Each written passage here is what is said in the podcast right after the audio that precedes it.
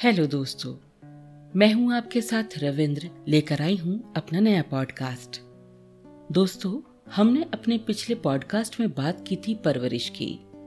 आज social media पे कुछ उससे संबंधित ही मुझे पढ़ने को मिला। कंटेंट बहुत रेलिवेंट लगा तो मैंने सोचा क्यों न इसे आपके साथ शेयर किया जाए। ये राइटअप किसने लिखा है, इसके बारे में मुझे कोई जानकारी नहीं है, लेकिन जिसने भी लिखा है, बहुत उम्दा लिखा है। आइए सुनते हैं क्या लिखा है। बाज। बाज का बेटा मुंडेर पर नहीं टहलता। बाज पक्षी, जिसे हम ईगल या शाहीन भी कहते हैं, जिस उम्र में बाकी परिंदों के बच्चे चिचियाना सीखते हैं, उस उम्र में एक मादा बाज अपने चूजे को अपने पंजे में दबोच कर सबसे ऊँचा उड़ जाती है।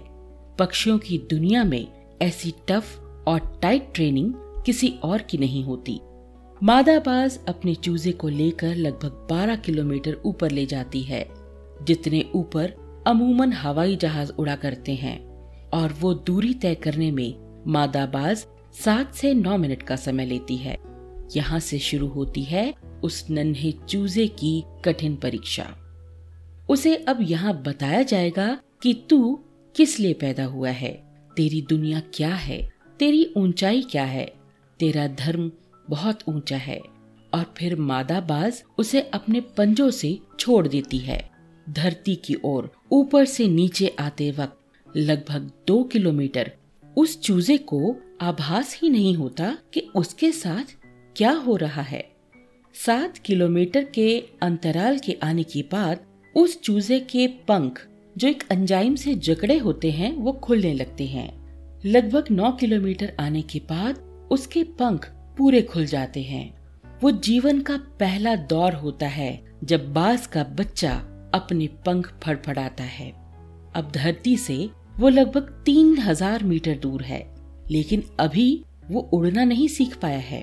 अब धरती के बिल्कुल करीब आता है, जहाँ से वो देख सकता है अपने इलाके को। अब उसकी दूरी धरती से महज 700 या 800 मीटर होती है, लेकिन उसका पंख अभी भी इतना मज़बूत नहीं हुआ कि वो उड़ सके।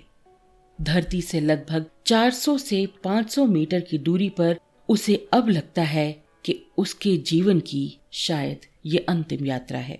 फिर अचानक से एक पंजा आकर उसे अपनी गिरफ्त में ले लेता है और उसे अपने पंखों के दरमियान समा लेता है। ये पंजा उसकी माँ का होता है, जो ठीक उसके ऊपर चिपक कर उड़ रही होती है और उसकी ये ट्रेनिंग निरंतर चलती रहती है, जब तक कि वो उड़ना नहीं सीख जाता। ये ट्रेनिंग एक कमांडो की तरह होती है। तब जाकर दुनिया को एक बाज मिलता है, जो अपने से दस गुना अधिक वजनी प्राणी का भी शिकार करता है। बेशक अपने बच्चों को अपने से चिपका कर रखिए, पर उसे दुनिया की मुश्किलों से रूबरू करवाइए, उन्हें लड़ना सिखाइए। बिना आवश्यकता के भी संघर्ष करना सिखाइए। वर्तमान समय की अनंत सुख सुविधाओं की आदत व अभिभावकों के बेहिसाब लाड प्यार ने मिलकर आपके बच्चों को बॉयलर मुर्गे जैसा बना दिया है, जिसके पास मज़बूत टंगड़ी तो है, पर चल नहीं सकता।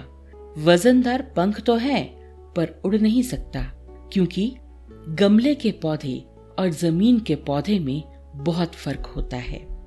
माता पिता अपने बच्चों को कोमल नहीं, कठोर बनाएँ।